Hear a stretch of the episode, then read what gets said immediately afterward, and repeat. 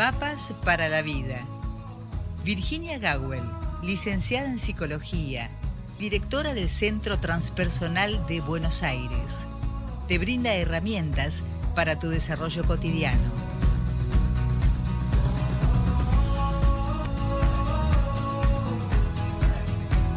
Nuestra habitual columna, nuestro encuentro, mejor dicho, de, cada semana, eh, excepcionalmente un día jueves, eh, bueno, debido a algunas circunstancias que escapaban o excedían nuestra propia voluntad, pero nos encontramos con Virginia, que ya, ya está en el aire con un tema que fue anticipado y que se trata de un analgésico emocional. Buen día, Virginia. Buen día, Rosita. que, eh, perdón, eh, no tengo coronavirus que yo sepa por, ahora, es nada más que un poquito de café que quedó dando vueltas por, el sistema. No lo Buen día, Rosita, así como corresponde. Hermoso día. En serio. Un ¿eh? sol glorioso. Eh, que algunos podrán disfrutar, mm, aunque sea con un balconcito o, con que entre por la ventana, ya cambia el día. Porque les cuento a la gente del futuro que hoy es 30 de abril de 2020 y estamos aún en cuarentena, aún bajo situación de pandemia. Y bueno, tomé para este lado porque en verdad la, la posibilidad de aliviar las emociones eh, siempre es necesaria eh, nosotros necesitamos, los humanos, con toda la complejidad que tenemos, aprender a gestionarlas, a poder, aprender a administrarlas como quien aprende a administrar el dinero. Eh, no sé cómo será hoy criar un niño, pero nuestros papás en general nos enseñaron cómo administrar el dinero, ¿no? Hasta se tenía algo eh, del prehistórico que era la libreta de ahorro, o sea que uno iba ahorrando en una libretita cuando iba a la escuela primaria, les cuento a la gente joven, eh, que bueno, uno iba ahorrando allí e iba pudiendo, si no, ahorrar en algún lugarcito de la casa, sabiendo que uno podía gastar la moneda de inmediato o juntar varias y tener un bien más preciado, ¿no? Pero lo principal era aprender a administrar. Quien no sabe administrar sus recursos, claro, eh, vive en problemas, vive en, asfixia, aunque los tenga, aunque los genere. Eh, lo mismo sucede con las emociones, Rosita. Eh, pondría esta imagen, mira, es referida a la administración de las emociones. Quizás todos los que, los que estamos hoy interactuando, nuestros escuchantes, nosotras, futuros escuchantes, alguna vez nos ha pasado algo que nos dejó con muy poquita energía. A veces basta una gripe, a veces, no sé, reponerse en mi caso de un accidente serio. Eh, no hay, uno tiene que pensar, yo recuerdo tener que pensar de aquí a la cocina, que son 12 metros, ponele, eh, considerar seriamente cuántas cosas iba a necesitar durante las próximas 10 horas para ir solo una vez porque tenía energía para ir y volver solo una vez. Entonces, eh, la energía eh, se gasta con toda cosa, pero no era el esfuerzo físico nada más. Podía, cuando uno está bajo de energía, pueden pensar poco, es lo que pasa con los chicos que comen mal, que tienen mala alimentación, mala, mala poca, o sea, ni siquiera mala alimentación, eh, mucha alimentación de la mala, sino mala y poca, que no tienen energía para prestar atención. Prestar atención requiere energía, todos nosotros hay un momento en que no podemos pensar más, no hay energía mental. Y las emociones son muy onerosas energéticamente y hacia esto estoy yendo. Así como podemos aprender a, ahorrar energía física, a ahorrar energía mental aprendiendo cómo estudiar, porque también a veces no nos enseñan cómo estudiar. Entonces aprender a estudiar es un arte, y puede durar toda la vida para seguir estudiando hasta el último día. Es, algo que apasiona, desapasiona cuando uno lo aprende mal. Eh, y el arte de administrar las emociones posiblemente sea el arte más complejo, porque para que las emociones tengan expresión, hace falta pensamiento. ¿Qué hace el pensamiento? Amasa la emoción y le da una forma le da una forma a la palabra, le da una forma a cuánto hay que hablar. cuándo hay que parar de hablar, cuándo no hay que hablar y hay que actuar. Un día me vas a cansar y etcétera. Bueno, tiene que haber un día en que uno se canse y el etcétera sea eso, no te llamo, no te llamo. Por ejemplo, ¿no? Para eso hace falta administrar las emociones y también hace falta aprender a poner límites y a ponerse límites a uno mismo. Eso es saber administrar las emociones. Saber ponerse límite a sí mismo es en todo rubro. Por ejemplo, eh, no, no nuestros escuchantes, porque ya están todos muy trabajados, pero a todos nos pasa que tenemos a alguien muy quejoso, o no, nosotros no, por supuesto, pero hay mucha gente quejosa por ahí, porque no se da idea de lo quejosa que es y no se pone por ende límite. Si tienen ganas, obsérvense quejándose y van a ver cuánto, si, eh, eh, para poder quejarse mucho todos los días, eh, hace falta gastar energía, no es gratis quejarse. No es gratis llorar y llorar por algo que no vale la pena. Eso gasta sistema nervioso, gasta vitaminas, gasta energía, gasta lo sutil si estuviéramos en condición de no poder ir hasta la cocina y volver, no tendríamos energía para llorar tanto porque se me manchó el tapado rojo, que era el que a mí más me gustaba, por ejemplo, o lo que fuere, ¿no? Eh, entonces, la, la garrafita, en, en, algunos países le llaman la, bombona, eh, el recipiente que eh, tiene el gas para usar en la cocina, en la estufa, donde no hay gas natural, eso en muchos de nosotros tiene muchas pinchaduras.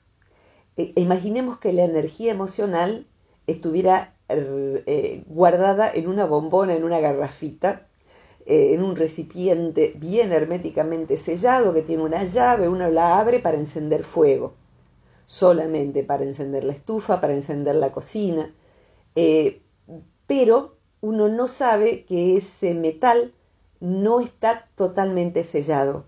Tiene apenas una pérdida, no lo suficientemente peligrosa para que explote, sobre todo porque va afuera, supongamos, como iban afuera los tubos de gas cuando yo era chica. Eh, pero se pierde. ¿Qué pasa que dura tan poco? O sea, eh, usado como siempre, esto debía durar un mes. Y hay las 15 días que lo usamos y ya no hay gas. ¿Qué está pasando? ¿Quién usa gas? No, está mal sellada. La garrafita, llamémosle así, de la energía emocional necesita en nosotros poder estar bien sellada por empezar. Por ende, necesitamos ver en qué cosas se nos gasta la energía emocional. Enumerando algunas, una es la queja. La queja cuando se vuelve un hábito y se hace calor porque hace calor y si la cola está larga porque está larga y si no estaba larga porque al final no hay nadie en la calle, porque sucede que ahora la pandemia, el gobierno, la conspiración de los extraterrestres, no sé lo que quieras.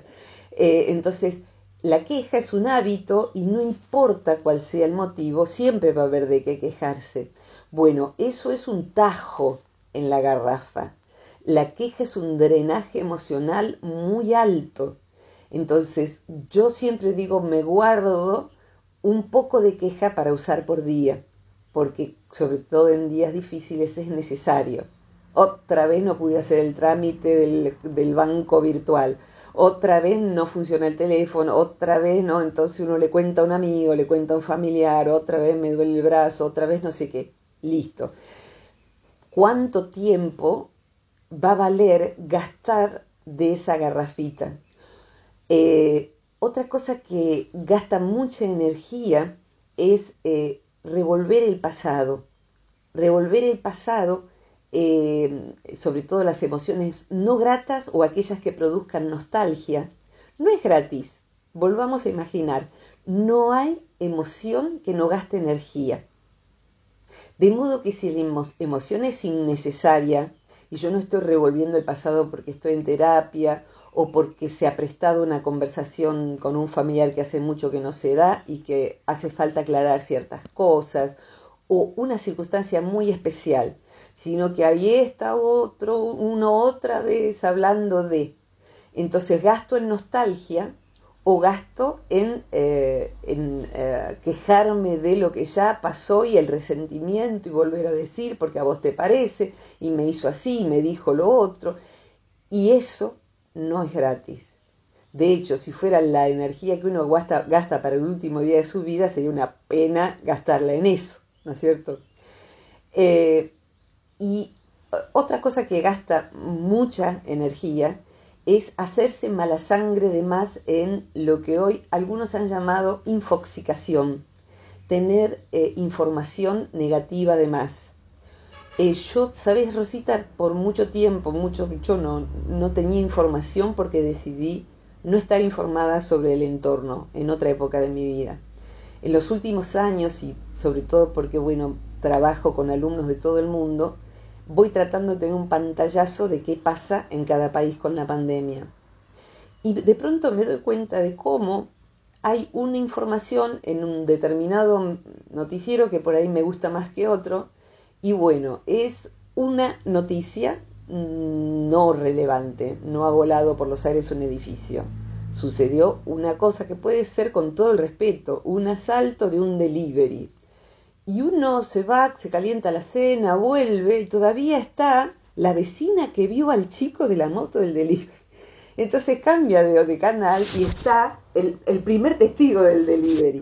Entonces, bueno, las, eh, la información gasta energía emocional porque produce angustia, la, la infoxicación, la intoxicación de información. Gasta energía emocional porque genera angustia, miedo, enojo, impotencia, ganas de lincharlo al fulano de, en cuestión, que a lo mejor eh, se merecería perpetua porque ha hecho un acto de corrupción o de pedofilia o de lo que fuere. Todo eso van produciendo eh, astillas en la garrafita. Entonces hay un momento en que tenemos un cansancio emocional brutal que a veces la pagan los seres queridos. Necesitamos entonces volvernos diestros en la administración de las emociones, porque terminamos, no hay emoción que no afecte al cuerpo. Entonces terminamos contracturados, terminamos con dolor de cabeza, terminamos con acidez, terminamos comiendo de más, porque además, entre noticia y noticia, hay publicidad eh, perniciosa para que uno vaya a comprar la cosa en cuestión, por ejemplo, ¿no? Entonces, bueno, uno dice, uy, cierto, en la heladera tengo y ahí voy. Entonces la gente está engordando durante la cuarentena el que puede comer. Eh, y suma y sigue, Rosita. El punto es, eh, si yo necesito energía para afrontar la vida, para sentirme fuerte, para ser feliz inclusive, para sostener el amor, el amor también demanda energía. Eh, todos los que amamos requerimos de aplicar energía afectuosa y física para poder mantener limpia la ropa de un ser querido, o cocinar algo rico, o ir a comprar algo que otro necesita, o tener ganas de abrazar, de mimar. Eso es energía que se gasta y que por supuesto se recobra además, ¿no? Pero si hemos gastado y poluido nuestra energía, con la queja, con la noticia de más, con todo lo que recién citaba. Cuando nos toca estar bien con otra persona, poder charlar de algo bonito, nos juntamos a almorzar, aunque sea hoy, hoy en día por Skype, lo que hay es, ¿viste lo que pasó en Bragado, que queda no sé a cuántos países o kilómetros o de no sé qué de distancia, que un hombre no sé qué, y esa es la, la conversación de almuerzo, en vez de algo que sea nutritivo. Eh, verdaderamente necesitaríamos, necesitamos educación emocional para administrar las moneditas de las emociones, no malgastarlas y además producir energía, emocional. Y también cicatrizar, cuidar, analgesiar la, el dolor emocional con algunas estrategias. Rosita, ¿querés ayudarme con algo? Sí, Virginia, estaba escuchándote atentamente y mm, eh, con respecto, por ejemplo, vos decías que eh, eh, eso de derramar lágrimas o de llorar te cuesta energía emocional. Yo tenía entendido que lo que viene de afuera, que sería, digamos, algo nocivo, te podía costar energía emocional, pero no el hecho, digamos, de llorar frente a alguna situación que te está oprimiendo este, el corazón y vos necesitas descomprimir. Sí, es así. Y, la vieja palabra desahogo viene de allí. La persona que no expresa sus emociones termina ahogada por ellas, a veces hasta literalmente problemas respiratorios, problemas en la deglución. Fíjate vos que sos una experta en el uso de la voz, yo ahora simplemente estoy eh, tomando mi tráquea con, muy suavemente con mi mano. La voz no es la misma, se opaca. Ahora esta es mi voz, ahora esta es con la mano allí. Si lo que está pasando no es mi mano, sino que las emociones se están tirando de la garganta y uno tiene un nudo en la garganta, esa persona puede tener un problema en la emisión de la voz derivado de sus emociones, o sea, así como decía, las contracturas, la acidez y todo lo demás y el dolor de cabeza pueden venir tanto de una sobreexpresión de las emociones como de una subexpresión.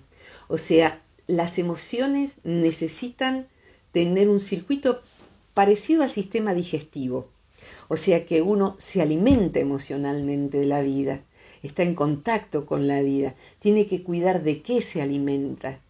Con eso que, que uno ingiere de la vida, y hay veces en que no nos queda otra más que ingerir basura, porque pasa basura, sucede algo espantoso delante nuestro, o estamos desprevenidos y bueno, está en la televisión pero nos impacta, o lo que está sucediendo es impactante y hace falta no negarlo y hace falta vivir esa emoción. No es una emoción de más como las que citaba antes, sino bien concretamente me ubican en cuál es la realidad.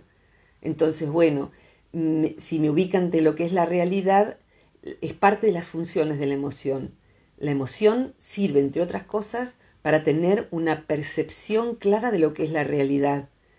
Y entonces si me doy cuenta de que es bueno tener miedo en este momento, mejor, eh, un miedo razonable, mejor que la persona que se dicta la cuarentena y se toma un avión y se va a pasear sin ningún recaudo y cuando vuelve contagia gente, mata gente, enferma gente.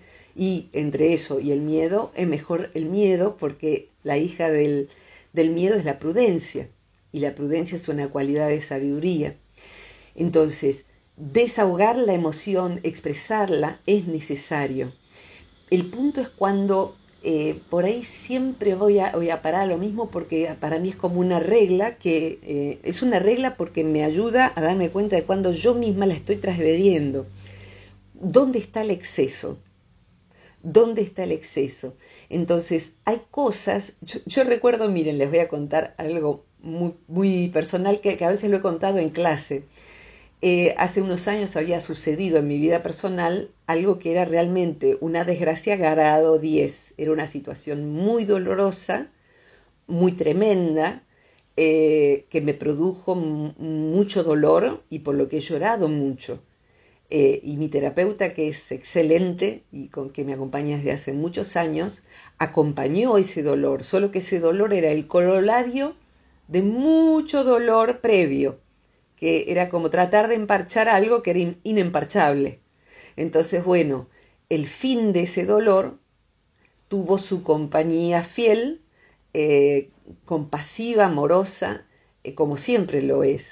Eh, una semana, dos semanas, y en un momento me dijo, basta, Virginia, basta, basta. Ya sufriste mucho antes de que esto sucediera, Ahora ya hace un tiempito que sucedió. Basta, basta, cerrá la canilla, abrila en un momento de máxima necesidad, pero ya no merece ni ese hecho ni esa persona que vos sigas abriendo la canilla cada vez.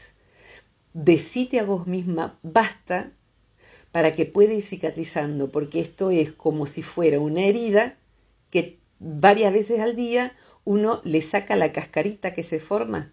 Entonces vuelve a sangrar, vuelta a poner algo, un cicatrizante, vuelta a poner un apósito y a la tarde sacamos el apósito, sacamos la cascarita.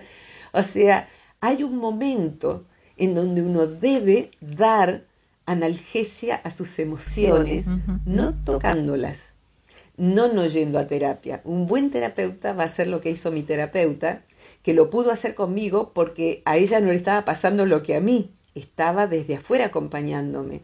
Yo puedo hacer eso con otro como terapeuta y conmigo ya a esta edad muchas veces. Basta, Virginia, yo me lo digo a mí. Basta con esto, porque esto no vale el resto del día. Esto, yo lo, mm, soy bastante, a ver, soy poco atenta al dinero, soy muy atenta a pagar y bastante simple para mis necesidades. Entonces, pero vengo de una familia, como vos sabés, donde 100 pesos, no importa cuánto valga en cada país de, de, quienes nos escuchan, 100 pesos, 100 pesos, aunque fuera mucha o poca plata, era mucha plata.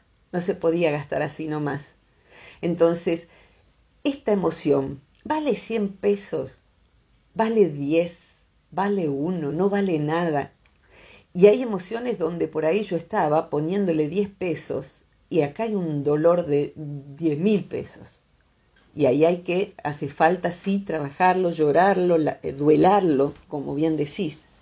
Pero a donde hoy voy, que es esto del, del, malgastamiento emocional eh, y, y, algún analgésico que querría dar hacia el final, es darse cuenta de cuando uno está pagando demasiado caro, con demasiado enojo, o demasiada angustia, o demasiada culpa, o demasiado algo que no lo vale no lo vale. Hay en Argentina un dicho muy antiguo, muy antiguo, que lo conocían mis abuelos, eh, que, ni siquiera eran argentinos, que es, no hay que dar por el pito más de lo que el pito vale. Esa es la expresión. Y viene eso de cuando en las obras de las, cuando se hacían las calles en, Argentina, el que tenía el, el pito es el silbato, eh, para, para, los que lo, lo llaman de otra manera en otros países, entonces el que tenía el silbato era el capataz. Entonces entre los obreros era el que mandaba, el que mandaba los tiempos. Ahora vamos a comer, todo el mundo para acá. Y también, claro, eh, el, silbato es la autoridad. Hasta nosotras hemos padecido la profesora o profesor de gimnasia que con el silbato a mí me hacían correr y era peor que meterme presa. Entonces, bueno, eso era parar, eso era correr. El silbato es eh, orden y es categoría, eh, digamos, una categoría más alta, es, mando, no orden, mando. Pero, sin embargo, mm, no es lo mismo eh, determinada categoría de autoridad que alguien que manda que se junte el pasto, con todo el respeto que ambas tareas puedan significar. Supongamos, no sé, un profesor del equipo, de un equipo que esté investigando ahora una vacuna para el coronavirus, quizás tenga un silbato, ¿por qué no?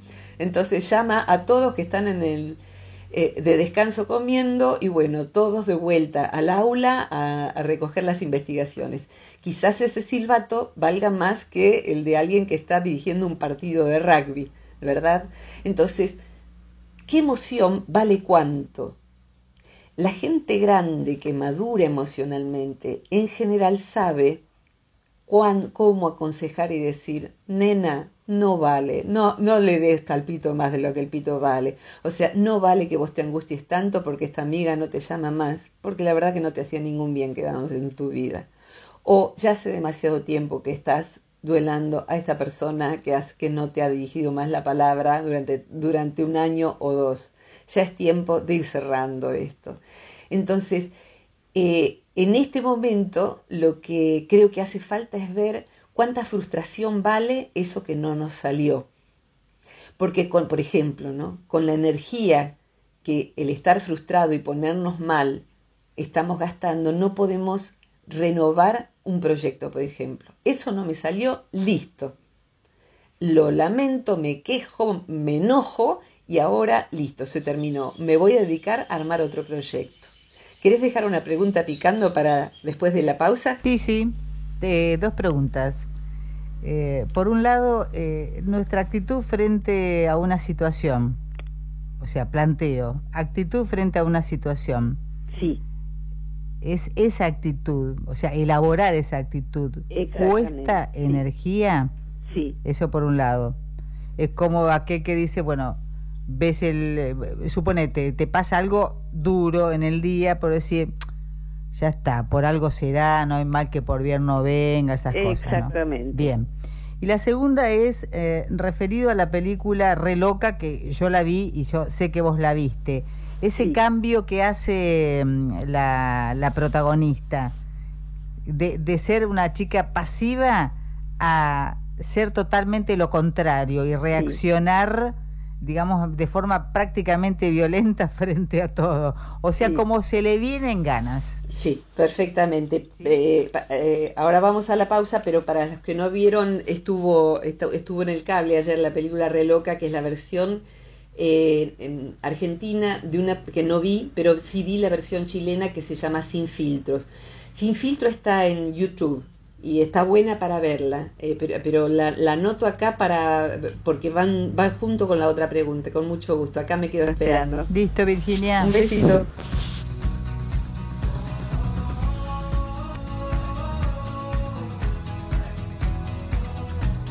Seguimos con Virginia Gawel. Virginia, te escuchamos. Aquí estoy. Bien.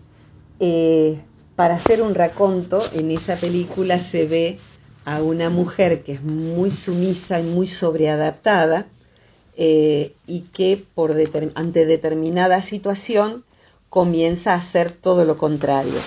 Empieza a poner límites de aquí para allá y al poner límites pone orden en su vida. O sea que básicamente ese es el, el estrato, el, sustrato del guion, la estructura del guion. Eh, al ser una película, digamos que tiene la licencia de que todos los límites y todos los enojos que ella tiene, por no poder antes enojarse, eh, resultan saludables, positivos y le traen buenos, buenas consecuencias. En verdad, eh, cuando la persona se describe a sí misma tomando el título de la, de de la película en inglés, eh, sin filtros, hay personas que dicen, con, alguna vez lo hemos hablado esto, como con orgullo de sí, yo no tengo filtros, yo te digo lo que pienso. Y la verdad es que no tener filtros es tener un grave problema, uno, pero es tener varios graves problemas quienes nos rodean, porque no tener filtros es no tener el sentido de cuánto debo yo hablar, eh, a quién le debo hablar, cuándo yo debo hablar, de qué manera tengo que decir las cosas. No tener filtros no es exactamente una virtud, porque sería alguien que simplemente, si volvemos a la idea de administrar, simplemente le da dinero a cualquiera, eh, lo tira por la calle, lo da a mano abierta, y por ahí está dando a alguien que es un vago, un, un holgazán, y simplemente le alimenta la holgazanería, o a alguien que es adicto y simplemente le está ayudando a que se compre más de lo que consume o un arma para asaltar y tener más dinero todavía. O sea, ni es dar así nomás, ni es, ni es poner simplemente eh, límites de un modo desinteligente. Eh, de hecho, hoy en día hace mucho tiempo que se usa la expresión inteligencia emocional, a la cual podemos ir alguna vez, creo que nunca hicimos una columna sobre eso, y hasta está la expresión inteligencia vincular, o sea, la habilidad para saber cuándo, cómo, de qué manera, pero eso no es por convenciones. Una señorita no debiera, etcétera. Un varón no debe. Sí, hay, hay unos cuantos etcétera que por educación está bueno aprenderlos, pero la inteligencia vincular es otra cosa. Eh, todos tenemos alrededor, ojalá que sí, alguien que tiene inteligencia vincular, al quien uno, aunque no fuera psicólogo, uno le pediría consejo mamá, ¿vos qué harías en el caso de que esto o lo otro? O una amiga, cuando a vos te pasa algo así, ¿qué haces o qué me sugerís hacer? Porque vemos que esa persona pone el límite justo. De esa persona, en vez de hacer una situación dramática como la que yo haría, ¿cómo es posible? No sé qué cosa, sale del paso con humor. No, ni sueñes que yo lo voy a hacer. Se encoge de hombros y se va. La madre y el hijo se encuentra con que simplemente lo va a tener que hacer. En vez de decir, otra vez yo que soy tu madre, con lo que sufrí para traerte al mundo y todas esas cosas que son ya clásicos, lugares comunes, esa persona en vez de gastar energía en un drama, Simplemente, eh, eh, fíjense esta imagen, ¿no? La madre que en un drama dice, dejas todo tirado al hijo adolescente o al adolescente de 35, pongamos, eh, entonces está juntando las cosas del suelo y le dice otra vez, dejaste todo tirado, ¿cómo puede ser que no cuides a tu madre, papá, papá, papá, pensar que tu padre, etcétera? Simplemente no junta nada. Dice, ¿querés vivir en la mugre? Eh, junta todo y se lo, se lo tira en su cuarto, cierra la puerta y listo, a otra cosa. Eh, listo, y no se hace problema.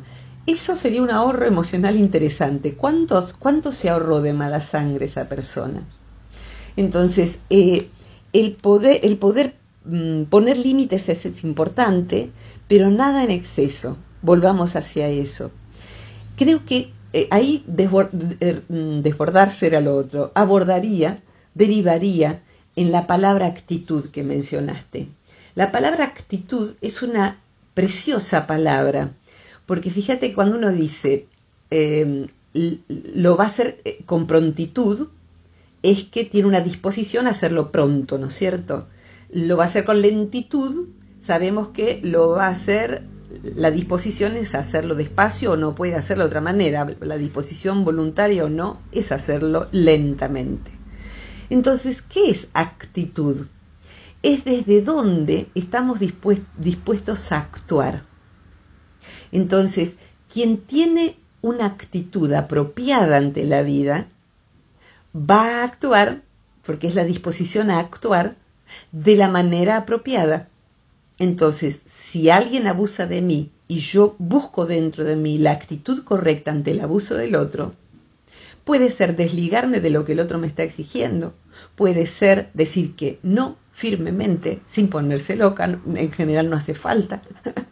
Entonces, mm, mi actitud es que no me voy a dejar avasallar mi actitud, si me veo diciendo, estoy en, vayamos a esto, mira, porque vamos hacia la idea del antídoto, estoy en cuarentena, hace ya 42 días que estamos encerrados y no podemos salir y el perro llora y los chicos están locos y todo eso es válido, no me estoy riendo de eso. Entonces uno cuando está con esa voz, el pecho se va cerrando, imagínense o háganlo ustedes mismos, ¿no? Los hombros se van juntando adelante, la espalda se vence y decir cuánto tiempo más vamos a estar así, encerrados bajo esta casa, en este departamento, en esta ciudad. Cuidado que acá no estoy poniendo en el mismo renglón los que se han quedado sin trabajo, los que perdieron un familiar por esto o que han perdido un familiar. Ayer una alumna muy querida su mamá en, a, a 1500 kilómetros dentro de nuestro país, pero no puede viajar más que una persona ante semejante situación. Entonces, no poder despedir al familiar. Entonces, bueno, estoy ahora quitando estas situaciones extremas. Esa es una actitud que sería pobre de mí. Qué desgracia esta pandemia que nos viene a limitar. Y yo en este año lo que quería era cambiar el coche y a vos te parece y han disminuido los ingresos terriblemente y le tengo que pagar a la señora que limpia mi casa porque en cuarentena le tengo que pagar igual aunque no limpie y Esa es una actitud doblada, vencida, enojada, frustrada. Y de pronto alguien le dice, basta nena, basta Virginio, basta Raúl, basta, basta. Entonces, estiramos el pecho, sacamos pecho, no arrogantemente, los ojos hacia adelante, los hombros bien hacia atrás. Y ahí viene el analgésico para el dolor inútil e inclusive para el dolor real, legítimo. El analgésico para la culpa, perdón, también para la culpa el, analgésico para la sensación de desgracia, el analgésico para el dar culpando a los demás de que no hicieron, de que hicieron la frustración. Y el analgésico es no dar por sentado lo que sí tenemos. Y ahí, para no dar por sentado, hay, hay, una costumbre que es muy hermosa en distintas tradiciones, tradiciones familiares o tradiciones espirituales en la mesa de mi familia, cuando viene, como es muy ecléctica mi, mi colección de amigos, eh, tengo amigos budistas, amigos sacerdotes cristianos, amigos judíos. Entonces, cuando alguien viene, se acostumbra en su vida personal bendecir la mesa, pido que dé la bendición. Entonces, eh, esa bendición la tomamos todos. ¿Y qué sería la bendición? Es decir el bien, desear el bien para todos los que colaboraron para que este alimento llegue a nuestra mesa.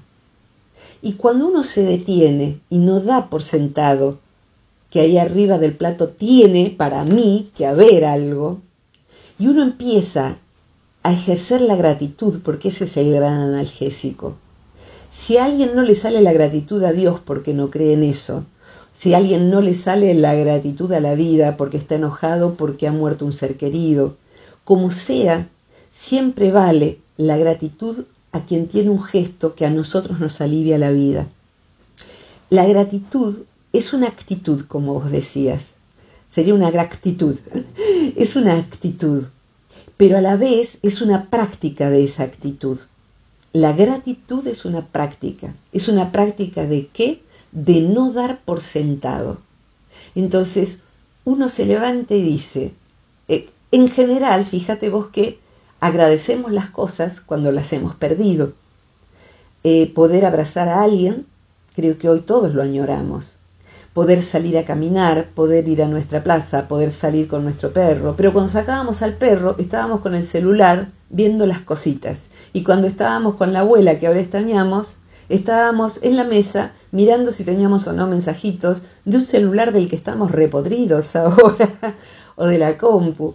Entonces, levantarse y decir, claro, quien estuvo seis meses o un año o dos en una silla de ruedas, eh, en esta semana alguien muy querido que ha estado dos meses recuperando un pie quebrado en múltiples partes, decir, hoy me pude bañar de parada. Yo sé lo que eso significa.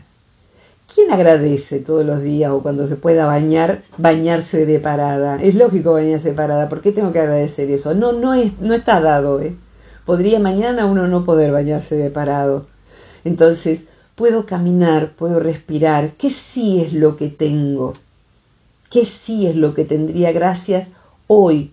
Yo te digo, mira, todos los días practico esto. Hay cosas que no eh, y me gustaría tener voluntad de practicarlas, pero esto sí lo practico.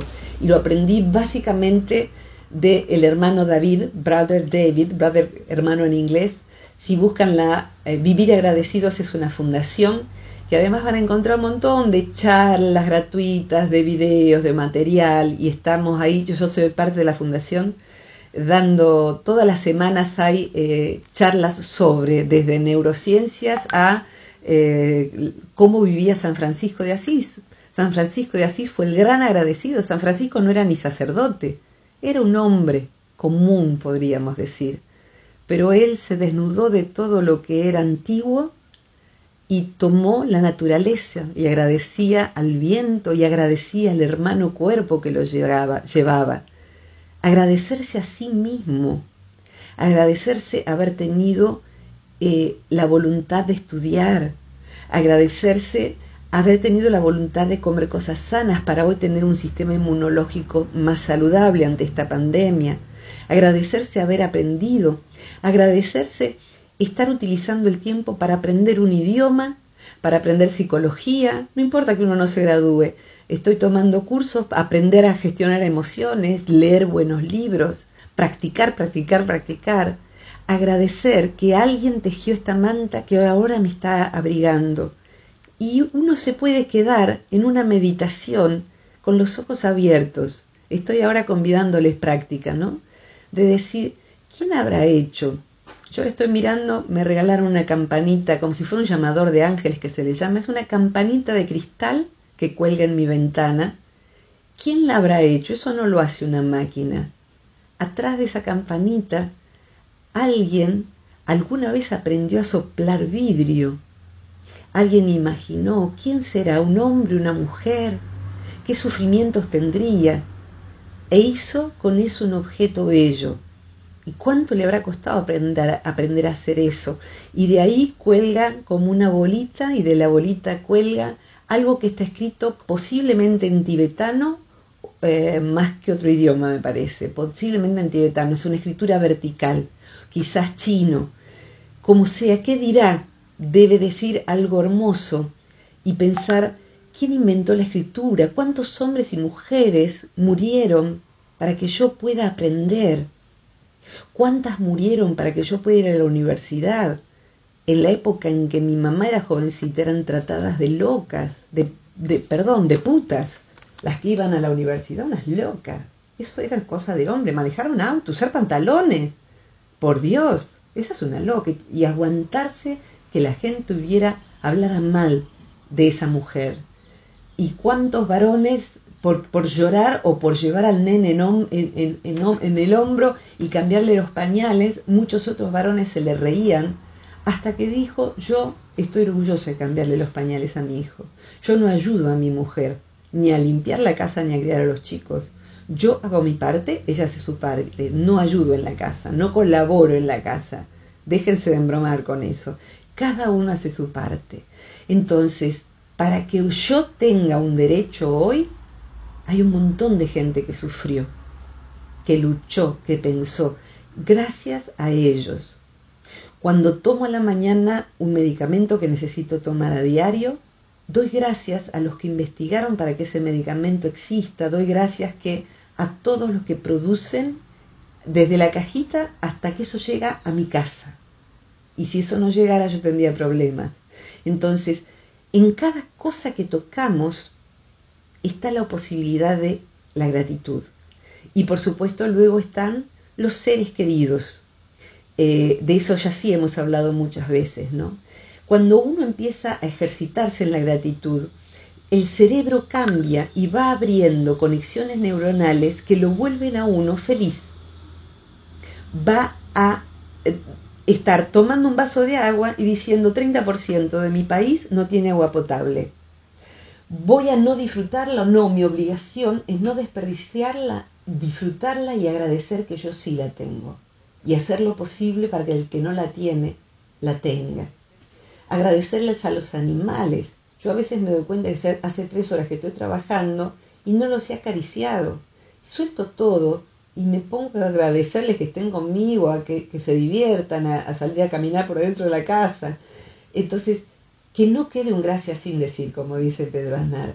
Dejar un mensajito de gratitud, todo eso a las personas, de eso sí hemos hablado mucho. Pero vivir en actitud de agradecimiento es un antídoto para la frustración y el dolor. Y hoy que estamos en cuarentena, pero que no es que están bombardeando, hay una guerra, por eso no hay que salir de casa. Pero es una guerra con cierta amabilidad que me permite saber que seguramente cuando yo vuelva no va a haber mi casa, mi edificio bombardeado, si vuelvo a hacer las compras. Entonces, cuando, el otro día un familiar me decía, nos tocó todas a nosotros, nos tocó la guerra de la Malvinas, la dictadura, ahora la pandemia.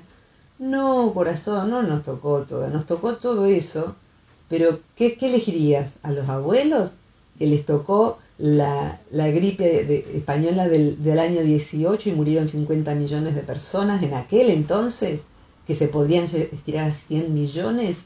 Y además estaba la guerra y la hambruna y todo eso, déjame en el 2020 entonces, cuando estamos en la actitud de queja, es porque no estamos en actitud de gratitud. Entonces, ¿para, qué eh, practicar la gratitud? Para, porque ser agradecidos es una gran virtud y ser un ingrato, una gran, eh, diría que hasta a veces un vicio. Eh, y porque además la gratitud nos hace felices. O sea que nos vuelve más felices con lo que sí tenemos y nos vuelve más generosos para, valorando lo que tenemos, que nos duela que otro no lo tenga y practicar para darlo. Básicamente eso, Rosita querida. Bien. Eh, ha, sido un abordaje realmente muy claro, muy preciso, muy ilustrativo. De hecho, hay gente que está pendiente. Acá hay una, una amiga nuestra que nos escucha siempre que dice, bueno, que el, justamente con el tema de poner límites, eh, eso de decir, no, no quiero, no puedo eh, ser un poco uno mismo, ¿no? Sí, totalmente. y quien tenga ganas, si ponen, eh, eh, en general están en, algún SoundCloud, o sea, en soporte de audio o en YouTube, la palabra límites, poner límites y mi nombre van a encontrar columnas que he escrito para distintas revistas y columnas de radio que hemos hecho juntas, porque es un tema que sí hemos tratado en, con más de un formato. decir que no, decir basta, poner límites, todo eso. Pero aquí la práctica de la gratitud, mirad, cerraría con esto. Eh, por algo se dice estado de gracia, ¿no? Un estado donde uno está diáfano, eh, ve la vida bella, ve la belleza de todo lo que nos rodea, que siempre está, que casi siempre está. Tendríamos que pensar en una situación muy, tremenda en que no hubiese alguien con un bello gesto. Entonces la gratitud se puede ejercer y he tenido yo la gracia de acompañar a morir a personas en gratitud, en estado de gratitud. Partir dando gracias y partir nosotros dándole gracias a la persona que partía. Entonces creo que partir en estado de gracia eh, eh, entre eso y estado de rencor, estado de frustración, estado de queja, obviamente, como de todos modos en algún momento uno se muere, los tengo que decir, alguna vez lo tengo que decir, finalmente uno se muere, ese es el final de la película, morirse agradeciéndolo todo, no importa que sea una muerte temprana, en la niñez, la adolescencia o la adultez joven, pero morirse en estado de gratitud es la gran práctica. La práctica de la gratitud es la gran, gran práctica. Así que bueno, ahí estamos, Rosita querida. Gracias, aprovecho. Gracias, Chiqui, gracias, Rosita. Gracias, escuchante. Gracias, Mario Luis Gawel, mi hermanito de mi alma, que hace la edición de sonido de, este, de, este, de esta columna. Y gracias a los auspiciantes que permiten que la radio se sostenga. Bueno, muchas gracias a vos, Virginia. Ojalá que sea un excelente día hoy y los próximos también. Ojalá que sí, para todos nosotros y que eh, en vez de la queja y todo lo demás, la gratitud nos da fortaleza para atravesar esto. Así es. Y en vez de estar frustrados y remilgados, que hay esto, ahí no conseguiste la otra marca, no había, pero ¿cómo puede ser que no hay la, mi marca preferida? A ver, seamos, sea, honremos a los que sufrieron tremendamente. Yo te iba a decir una cosa, ahora me, me, viene como anillo al dedo lo que comentas. Vos dijiste que tenías muchos amigos de diferentes, como, como uno diría, de diferentes colores. Y digo, bueno, uno no elige marcas para los amigos, ¿no? Exactamente, tal cual, tal cual. Así que bueno, gracias, gracias. Y detenerse, detenerse para, para agradecer a todo, a todo, todos los días. Gracias, Un Virginia. enorme. Muchas gracias, hasta la próxima. Hasta la próxima. Virginia Gawel, licenciada en psicología, directora del Centro Transpersonal de Buenos Aires, hablando sobre este tema hoy eh, titulado Analgésico Emocional.